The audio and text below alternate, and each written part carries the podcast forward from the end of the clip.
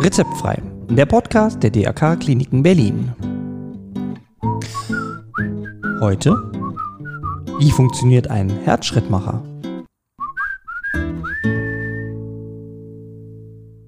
Hallo, schön, dass Sie wieder dabei sind zu einer neuen Folge von Rezeptfrei. Mein Name ist Matthias Henke. Ja, und mit dieser Folge beginnen wir eine neue Miniserie. In den nächsten 4 Folgen geht es rund ums Herz, Kardiologie. Und heute in Folge 1 geht es um den Herzschrittmacher. Was ist überhaupt ein Herzschrittmacher? Wie funktioniert er? Wie wird er an Ort und Stelle gebracht im Körper? Was sind für Risiken und Nebenwirkungen zu erwarten? All diese Fragen wird mein heutiger Gast klären. So hoffe ich jedenfalls. Und zwar ist der Oberarzt der Klinik für Inneres Kardiologie am Standort der DRK-Kliniken Berlin-Köpenick. Sein Name: Dr. Sebastian Spenker. Ich freue mich auf dieses Gespräch. Schön, dass Sie sich die Zeit genommen haben. Vielen Dank und herzlich willkommen bei Rezeptfrei, Herr Dr. Spenker. Ja, sehr gerne. Herzlichen Dank, dass ich da sein darf heute. Wunderbar. Dann lassen Sie uns doch über Herzschrittmacher reden. Was ist denn überhaupt ein Herzschrittmacher und wie funktioniert der? Ein Herzschrittmacher ist ein kleines technisches Gerät, was dafür sorgt, dass der Herzschlag nicht zu langsam wird. Er wird in die Patienten eingesetzt, unter die Haut implantiert, wie wir sagen, und soll langsamen Herzschlag behandeln. Mhm. Und wie bekomme ich denn diesen Herzschrittmacher jetzt überhaupt zu mir rein? Der konventionelle Ansatz ist ein kleiner Schnitt unterhalb der Schulter auf der rechten oder linken Seite, ungefähr 2-3 Zentimeter lang. Dort gibt es verschiedene Venen, die zum Herzen führen. Und in eine solche Vene wird eine oder mehrere Sonden eingeführt, ins Herz vorgebracht und dann dort verankert. Ein anderer, modernerer Ansatz, der allerdings bis jetzt nur bei einigen wenigen Patienten verfolgt wird, ist ein Zugang über die Leiste, dass man einen kleinen Schrittmacher, groß wie ein Fingernendglied, direkt in die Herzkammer verankert. Aha, das ist ja auch ganz spannend. Also wird denn dieser Herzschrittmacher gar nicht direkt mit dem Herz verbunden oder wie wird er mit dem Herz verbunden? Genau. Der Herzschrittmacher, der konventionelle, den ich zuerst geschildert habe, der in der Schulter eingesetzt wird, hat, wie gesagt, ein oder mehrere Kabel an dem kleinen Aggregat fixiert und die sind im Herzen fest verankert. Heutzutage ist der gängigste Mechanismus eine kleine Schraube. Sieht aus wie ein miniaturisierter Korkenzieher, den man vorne aus der Sonde rausdrehen kann und damit die Sonde direkt in die Herzwand einschraubt. Und damit halten die Sonden fest und sicher. Ach so, also wird dann direkt ins Herz angebaut sozusagen? Genau, richtig fest eingeschraubt und verankert. Ha. Und die wachsen dann dort ein über die Zeit. Spannend. Das ist echt spannend. Gut, jetzt hört man ja auch immer noch zwischen Herzschrittmacher und Defibrillator. Gibt es da einen Unterschied und was ist das für einer? Da gibt es tatsächlich grundlegende Unterschiede. Ah. Wie gesagt, der Herzschrittmacher ist nur dafür da, zu sorgen, dass der Herzschlag der Patienten nicht zu langsam wird. Mhm. Der Defibrillator, der kann viel, viel mehr. Jeder Defibrillator hat auch die Funktion eines Herzschrittmachers, das heißt, kümmert sich um die untere Grenze des Herzschlags. Aber der Defibrillator ist dafür da eigentlich gedacht, den plötzlichen Herztod zu verhindern. Mhm. Das heißt, der Defibrillator kann auch schnelle, bösartige Herzrhythmusstörungen erkennen und die beenden im schlimmsten Fall oder im konsequentesten Fall mit einer Schockabgabe. Mhm. Da wird ein 800 Volt Stromstoß abgegeben, der die Rhythmusstörung des Patienten dann beendet und somit den Patienten vor dem plötzlichen Herztod schützen soll. Ah ja, und der wird genauso auch angebaut wie ein Herzschrittmacher, oder? Genau, auch da gibt es 2 Modelle. Die gängige Form wird genauso implantiert wie ein Herzschrittmacher. Mhm. Der Defibrillator ist etwas größer. Wenn es gleichfalls Briefchens hat, ist der Defibrillator heutzutage etwas größer als eine kleinere Streichholzschachtel. Und die Sonde ist auch etwas dicker, weil sie einfach mehr verschiedene Dinge leisten muss. Ja, okay, klar. Aber die Implantationsweise ist ganz genauso. Aber auch hier gibt es eine moderne Variante, die subkutan implantiert wird, wo die Sonde nicht mehr in den Patienten oder in das venöse System des Patienten und nicht direkt in das Herz eingesetzt wird, sondern von außerhalb funktioniert, wo das Gerät dann an der Seite, in der linken Körperseite sitzt und die Sonde unter der Haut vor dem Brustbein eingesetzt wird, sodass kein Kontakt mehr zu dem Herzen direkt Ah ja. Okay. Wenn diese Operation jetzt gelaufen ist, spüre ich diesen Herzschrittmacher oder? In den ersten Tagen gibt es einen kleinen Wundschmerz, den merken die Patienten noch. Dort, wo der Schnitt gemacht worden ist, das Gerät eingesetzt ist. Wenn das nach einer Woche, 14 Tagen verheilt ist, dann merken Sie den Schrittmacher und den Defibrillator eigentlich nicht mehr. Mhm. Aber man kann ihn spüren so unter der Haut oder ist der? Es ist ein kleines Kästchen, wie gesagt, der Schrittmacher groß wie ein Streichholzbriefchen, je nachdem wie kräftig oder schlank die Patienten oder spüren. Mhm. Der Defibrillator ist entsprechend etwas größer, deswegen kann man ihn etwas mehr oder weniger sehen, aber das hängt wirklich davon ab, wie schlank die Patienten sind. Ah, okay. Aber wenn ich jetzt Kleidung anhabe, dann fällt es wahrscheinlich gar nicht auf. Dann fällt das überhaupt nicht auf. Nee. Überhaupt. Oh, das ist doch ganz gut. Kann ich mich denn trotzdem körperlich anstrengen? Oder sollte ich dann nur noch irgendwie auf dem Schaukelstuhl sitzen? Nein, das Leben sollte ganz normal weitergehen. Mhm. Im besten Fall besser als vorher. Zum Beispiel beim Herzschrittmacher, wenn das Herz zu langsam ist, die Patienten nicht mehr körperlich leistungsfähig sind deswegen und der Schrittmacher das korrigiert, soll die Lebensqualität steigen. Ansonsten gibt es keine Einschränkungen durch das Gerät selbst. Mhm.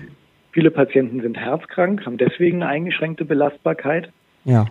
Das wird in vielen Fällen durch das Gerät nicht verbessert, aber das ist eben die Grunderkrankung, mhm, die dann mit Medikamenten behandelt werden muss. Okay, aber ich könnte theoretisch also auch Sport machen, wenn das also mein Herz hergibt. Das kann man im Allgemeinen unverändert weitermachen. Jawohl, vor allem beim Herzschrittmacher. Ah ja, oh, das ist doch gut. Auch schwimmen? Nicht, dass ich dann nachher irgendwie einen Stromschlag kriege oder so, weil es ja ein Elektrogerät ist. Schrittmacherpatienten, wenn das Gerät, wie gesagt, eingeheilt ist und die Narbe verschlossen ist und alles gut funktioniert, können auch schwimmen gehen. Gar kein Problem. Okay, ja, das ist schon mal gut. Meine Medikamente, die ich bekommen habe, also so was weiß ich, Blutdrucksenker oder sonstige Sachen, muss ich die dann trotzdem weiterhin nehmen? Ja, das verändert der Schrittmacher überhaupt nicht. Mhm. Wie gesagt, der Herzschrittmacher kümmert sich nur darum, dass das Herz nicht zu langsam wird.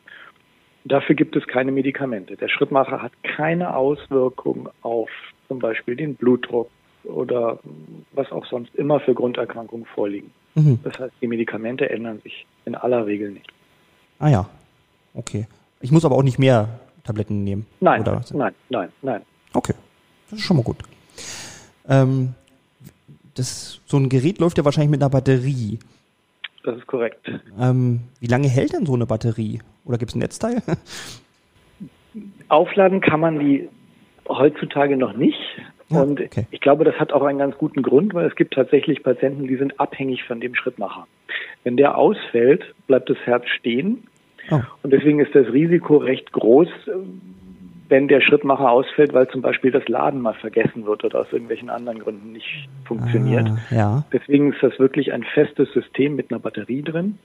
Und die modernen Geräte halten die Batterien im Schnitt 10 bis 12 Jahre. Ah ja, und das ist ja eine gute Zeit. Das ist schon ganz, ganz schön lange. Ja. Wie sieht denn dann so ein Batteriewechsel aus? Also muss ich dann wieder operiert werden? Wahrscheinlich. Genau, es gibt einen kleinen Eingriff. Mhm. Wir machen das bei uns alles im Haus in örtlicher Betäubung. Mhm. Aber man muss die kleine Narbe oben an der Schulter öffnen. Mhm. Holt das Kästchen des Schrittmachers holt man raus. Die Kabel sind an dem Gerät festgeschraubt. Die kann man lösen. Mhm. Setzt das neue Gerät ein, fixiert die Kabel, schraubt das wieder zu. Ist ein Eingriff von 15 Minuten. Machen wir ambulant, ist gar kein Problem. Okay. Und jetzt haben Sie von dieser neuen Methode gesprochen, wo das eher innen drin ist sozusagen? Wie genau.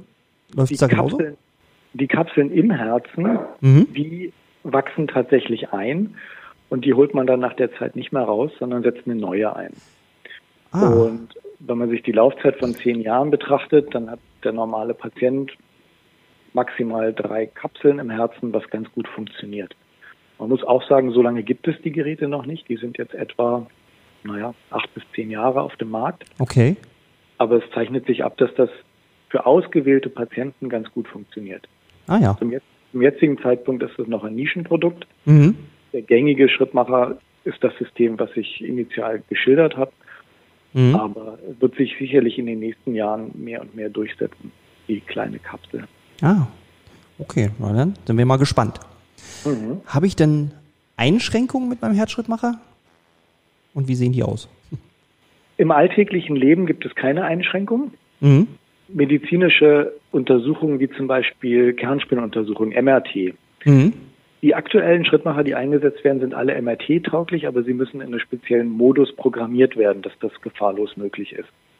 Bei den älteren Schrittmachern muss man sehen, wie wichtig das MRT ist im Vergleich zum potenziellen Risiko, was der Schrittmacher darstellt. Mhm. In den meisten Fällen heutzutage wird man das aber alles gut machen können. Ah ja. Patienten, die nicht Schrittmacher abhängig sind, das heißt, deren Herzschlag nicht wirklich zu 100% vom Schrittmacher ausgelöst wird, haben wenig Einschränkungen im Alltag. Mhm. Für manche Patienten achtet man darauf, dass zum Beispiel Induktionsherd ein gewisser Abstand gehalten wird. Wegen dem Magnetfeld von dem Induktionsherd oder? Wie bitte? Warum, also wegen dem Magnetfeld, was so ein Induktionsherd ausstrahlt oder warum? Was genau, das sind elektromagnetische Interferenzen, die auftreten können. Mhm. Durch Induktionsherde, durch alle möglichen elektrischen Geräte, zum Beispiel auch die Zündspule beim Auto oder Körperfettwagen. Das kann im schlimmsten Fall der Schrittmacher den Strom, der in und um den Patienten dadurch fließt, als Herzrhythmus fälschlicherweise detektieren und stellt dann die Stimulation ein. Ja. Für Patienten, deren Herz normal weiterschlägt, ist das kein Problem, aber für Patienten, deren Herz dann stehen bleibt, kann es zu Schwindel oder Bewusstlosigkeiten führen. Deswegen muss man in solchen speziellen Einzelfällen gucken, dass man den Patienten von der Benutzung dieser Geräte abrät.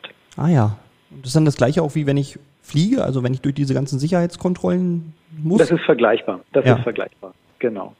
Darf ich trotzdem fliegen? Wissen Sie das? Dürfen Sie. In den allermeisten Fällen, selbst wenn man durch solche Sicherheitssperren geht wie am Flughafen oder auch in den Kaufhäusern, passiert dem Schrittmacher und dem Träger nicht. Mhm. Allerdings bitten die Hersteller darum, dass man vor allem am Flughafen eine Leibesvisitation macht und sich nicht durch die Scanner bewegt. Ja. Aber Schaden tritt weder dem einen noch dem anderen Gerät noch dem Patienten auf. Ah ja. Gibt es eigentlich auch die Möglichkeit, dass ich geheilt werde und dass ich diesen Herzschrittmacher nicht mehr brauche? Oder ist das eigentlich, wenn ich ihn habe, dann ist er wahrscheinlich da, weil das Herz halt entsprechend geschädigt ist? Ja, in den allermeisten Fällen bleibt der Schrittmacher dann den Rest des Lebens drin. Mhm. Selbst wenn irgendwann man zu dem Schluss kommt, dass er eventuell nicht mehr benötigt werden sollte, die Kabel, wie gesagt, die wachsen ein. Ja. Und das Risiko, die aus dem Herzen zu entfernen, ist größer als das Gerät drin zu lassen. Ja, dann würde ich das hier wieder kaputt machen. In aller Regel, wenn der Schrittmacher einmal eingesetzt ist, dann bleibt er drin. Ah ja. Gut, eine Frage habe ich noch. Darf man denn wenn ich eine junge Frau bin, schwanger werden mit Herzschrittmacher? Selbstverständlich. Also es macht keine Probleme? Das ist überhaupt gar kein Problem. Okay. Nein. Wunderbar. Herr Dr. Spenker, das war super interessant. Jetzt habe ich einen guten Einblick in den Herzschrittmacher. Danke Ihnen, dass Sie sich die Zeit genommen haben. Sehr, sehr gerne. Vielen Dank. Ja, freue mich dann auch auf den nächsten Podcast. Ich bin gespannt und freue mich ebenso. Gut.